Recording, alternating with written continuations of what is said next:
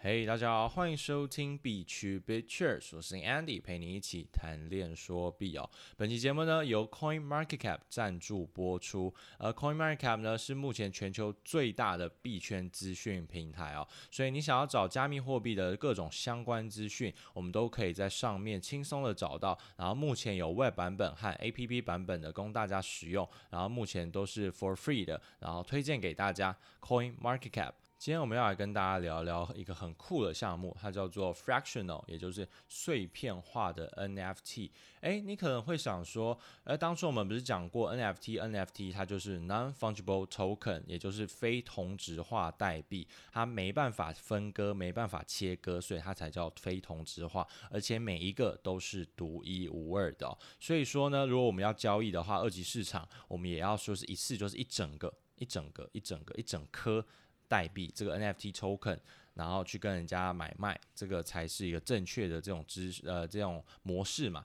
可是哎，今天怎么会讲到这个可以碎片化呢？而那我们就要来聊一下这个项目，它非常的特别哦。那我们先要来讲这个项目之前，来跟大家聊一个小故事哦。不知道大家有没有听过一个叫做苏富比，还有一个佳士得拍卖，而它主要的呢都是卖这种呃比较特别高端的这种呃艺术品啊，或是现代艺术，甚至像现在佳士得连这种 NFT 都有在卖哦。像呃我们今年二月听到的最红的那个最火的，在带起 NFT 风潮，就是 Beeple 的那个五千天，就是他在。他一个艺术家，他每天画一张图片，他画了五千天，他把它集成成一张就是图片，然后把它包装成一个 NFT，然后拿去进行在加速者上面进行拍卖，然后卖出了一个天价哦。然后之后呢，像四五月的时候，这个 Crypto Punk，也就是这个加密朋克、加密庞克，就是它其实对于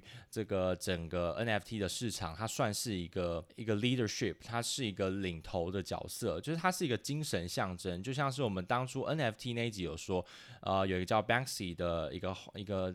算艺术家吧，然后他做的一些什么呃行为艺术啊，他创造出为这种艺术品创造出一种独特的价值的这个人，然后当然这个 Crypto Punk 他也是 NFT 创造价值的人哦，他把它做成一个呃有好像我记得有九九九九嘛。然后反正有好多个这个呃加密庞克，然后他最后他把它包装出来，然后卖给大家。当初还甚至是免费的，只不过现在都价值不菲哦。然后他就算是一个就是 NFT 的一种精神领袖、精神象征哦，所以它的这个价值远远大过于这个实体的这种模式。就是我们可能看不太懂，像我去看，我也觉得呃怎么长得 好像不是太好看，就是长得其实丑丑的又怪怪的，然后。但是为什么会这么有价值？因为它所赋予的，人们赋予它的价值，就是这个灵魂。我们常常会说，去吃一个，呃，可能吃一间吃那个简餐，或是吃个饭，跟朋友去吃，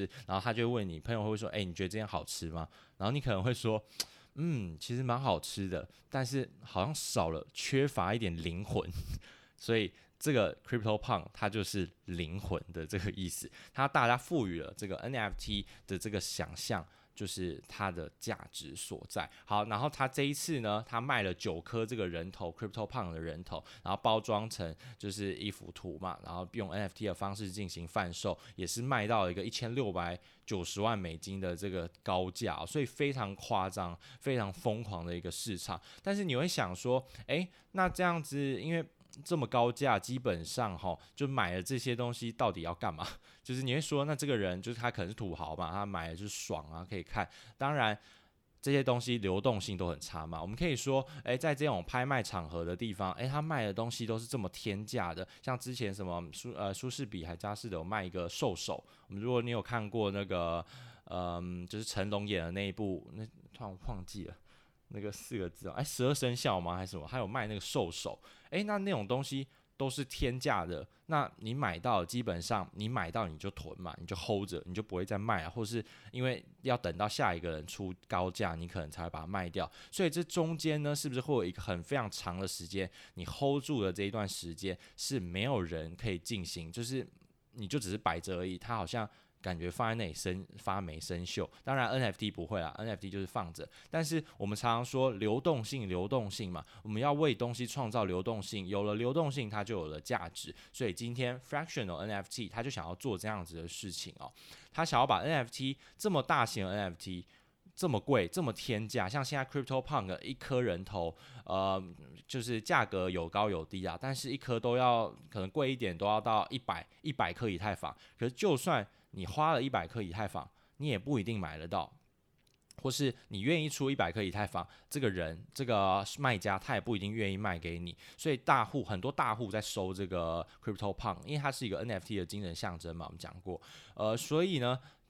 这个碎片化就非常重要了，为它创造流动性。因为你就算跟他买好，你买了一百个呃呃这个以太坊，如果用现在的现价来说，也是一个非常大的数字哦，也是几几百万台币。然后你去买一个这个人头，那它到底可以为你创造出什么价值？你可能就是哦买着 hold 着，到时候高价卖出，这就是大家一般的逻辑嘛。那所以说这个 fraction NFT 它就为这个 NFT 赋能。它把它加了一个能量，就是说，我们都说这个 NFT non-fungible token，它在这个呃代币标准是使用 ERC 七二一，所以每一个都是独一无二的，所以只有你有，别人没有，所以这个就是你的所有权嘛。这个 CryptoPunk 就完全是属于你自己。那如果今天碎片化的话，他就把这个你拥有所有权的这个人，你可以先把它抵押到这个 Fractional 这个平台上面，然后你把这个抵押的话，就会进行挖矿。挖矿挖什么矿？挖他们的可能 fractional 的平台币，然后你就会愿意嘛？因为你会说，那我没事，我把我的东西干嘛做抵押？对不对？我抵押在上面干嘛？就是没有什么收益，我做我抵押干嘛？然后，但是平常我们如果只只是 hold 着拿去等着贩售的话，中间这段时间其实是空闲的，是没有任何事情是空白的。所以，诶，有这样子的平台，它提供了一个奖励机制，就会吸引我们说，诶，我有这个 CryptoPunk，我可以把它摆在这个平台上面进行这个挖矿。然后他挖矿会有给你奖励嘛？不管你干嘛挖，就像是呃比特币。他如果没有给你比特币的这种验算奖励的话，你干嘛去把它挖？又耗电，对不对？然后最近台湾又常常会跳电，所以说我就是 就是突然断电这样子，那你干嘛去把它挖，对不对？那所以呢，它这个模式好，你把它抵押进去了，然后你就可以设定说，呃，像是股权一样，股份嘛，我们常常说什么公司有股票、股份几 percent 几 percent，诶，那我是不是也可以把这个 NFT，它如果假如价值了一百颗的以太坊，那我把它分成一百份，拆分成一百份，所以你就可以把它 mint。我们之前说 mint 就是铸造，它把它创造出另外的一百颗的这个 ERC 二十的这个代币标呃代币标准模型。然后诶，当你拆分成了 ERC 二十，是不是就创造了这个流动性？代表你本来只有一个 ERC 七二一，然后变成了一百个 ERC 二十的这个代币。那你会想说，诶，那这个一百个 ERC 二十的代币又可以干嘛呢？你可能玩法很多嘛，你可以把它放到像 Uniswap，我们有说这种 IDO 平台，或甚至是你把它丢到一个什么 Balancer 啊之类的这些 IDO 平台，我们可以创造一个就是 Price Discovery，就是代币呃的价值发现，我们可以为这个。代币呢，赋予能量，然后让它去创造更好的价格发现，然后又能创造它的流动性。因为我们前面说，每一个 NFT CryptoPunk 一个一百个一百块呃的这个以太坊，谁买得起啊？对不对？贵死了，几百万、几千万台币，我怎么会去买一个这样子？或是我根本不够买，或是甚至你觉得说，诶，这么多 CryptoPunk。我是不是可以说，哎，我这个买一点，那个买一点，这个买一点，分散投资嘛？因为每一个 crypto p u n d 都有不同的价格，那我当然就是，哎，我觉得我有可能有有一笔钱可以去买，我就这个买十 percent，这个买十 percent，这个买十 percent，哎，到时候我把它组成像是一个 ETF，我们可以玩像一个 index 指数，像我们什么把它包装成一篮子股票嘛，然后你就可以把哎 crypto p u n d 的相关概念股的概念，你就把它摸起来，把它。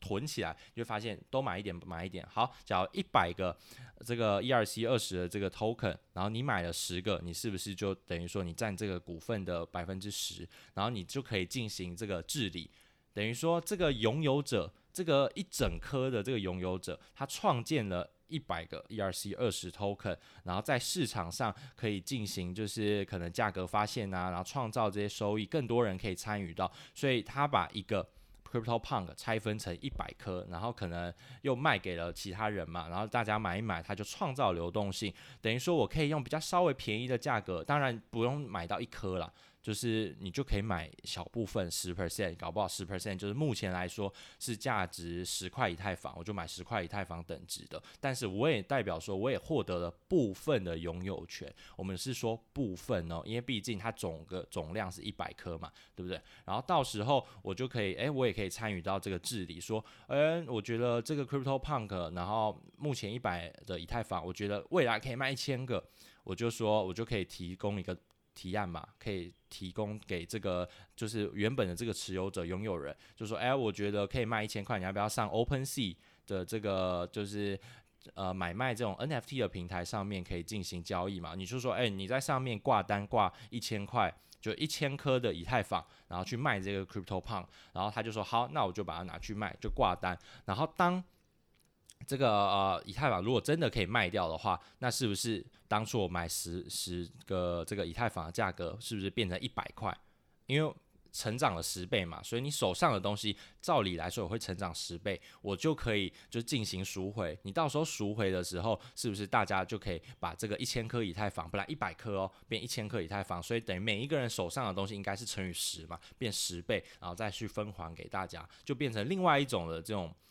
标的嘛，另外一种的投资标的，然后变成说，你如果想买这个 NFT，你没有足够的钱，或是你不想要只豪赌，就是赌一个，大家都说要分散风险嘛，所以你想要分散给每个 CryptoPunk，诶，也可以，只不过说这个前提是还是要这个拥有者，这个 ownership，就是这个拥有持有拥有权的这个人，他。愿意把他的这个代币拿去就进行这个挖矿，然后去拆分成可能等值，你可以自己设定了，设定一个权重，然后到时候我们就可以在链上进行就是治理啊。你可以说你占有十 percent 的股权，你占有十 percent，那我们大家可以提供一些提案啊，然后去调整。然后如果说好一千颗，呃，发现卖不掉，那你要。变成好，我卖九百颗以太坊好了。那你也说，哎，那改成九百颗，然后我们就会在上面进行投票，然后你占了多少股就股份，你就可以就是你的声量就有多大嘛，就是跟那种公司的那种模式很像。不是人家说哦，你占有五十一趴，你的讲话话语权就够大，或者你就可以就是可以去调整这个董事会成员的这种概念。所以说，哎，那这个 Fractional 特别就是他为他赋能了嘛，所以这个。就是完全开启了另外一个新世界，他把这个这么贵重的 NFT，呃，又变得说，诶，可以更好的进行市场上的交易，然后你也一个创造更好的这种流动性啊，价格发现，然后你上面所有的呃这些。这些资产呢、啊，你都可以很容易的去发现，说这个到底多少钱，然后这个多少钱，你就可以为它更好的去进行一个估价跟估值，然后所以说让 NFT 这个市场整个又活络起来，而不是就像是你买了一个 NFT，你好像就是放着没办法动。就是不能动，你就不能做事嘛。然后像是什么这一次 Beeple 也是啊，Beeple 那个卖了六千九百万美金，那你觉得他会卖低于六千九百万吗？不会，因为他不是笨蛋嘛。然后当然他们也是很特别，当初买那个 Beeple 的话的人，他其实他自己就在做这件事情，他做了一个叫 B 二十的这个代币，也就是碎片化 NFT 的一种，只不过就不同项目啊，但他们做的是有点类似，只不过有一点些微的不一样，它叫做 B twenty 的这个代币，它也是把这个。他是想要把这个 Beeple，他去市面上收购非常多 Beeple 这个画家的这些画，然后等于说他收了这么多，市场上的流动就变少，流动性变低，那价格就会炒高。所以他们那种炒手就是这样子，就是非常疯啊，他就狂收他的画，然后去把它包装成这个 NFT 后。然后去碎片化变成 B20 的这个 token，其实跟这个 fractional 就是非常类似，然后再去市场上进行贩售啊，就是你可能在 OpenSea 啊等等的地方，Rarible 什么 Minable，所以说呃这个就是开启了一个新的一种模式啊，对 NFT 来说，为 NFT 创造流动性，所以说这个可以介绍给大家，大家可以有兴趣的话去了解一下，而且目前它也是还没有发币的。它还没发它的这个代币，所以大家可以先去了解一下然后搞不好它有一些 ICO、IDO，大家也可以去参与。当然，这不是投资建议，就是大家都要做好你自己的这个呃，就是 DYOR，就是做好你自己的这种 research，然后你再去了解说，哎，你要不要去进行参与？我底下呢也会放这个呃，CryptoPunk 在佳士得卖出天价的这个新闻链接哦，大家可以去参考一下，看一下这九颗人头到底分别长什么样子哦。然后今天的分享就到这边，然后如果喜欢我的这个 Podcast 的话然后欢迎订阅、分享给你的朋友，然后在 Apple Podcast 帮我五星吹捧一下，我会感谢你的。然后今天就到这边，谢谢大家，拜拜。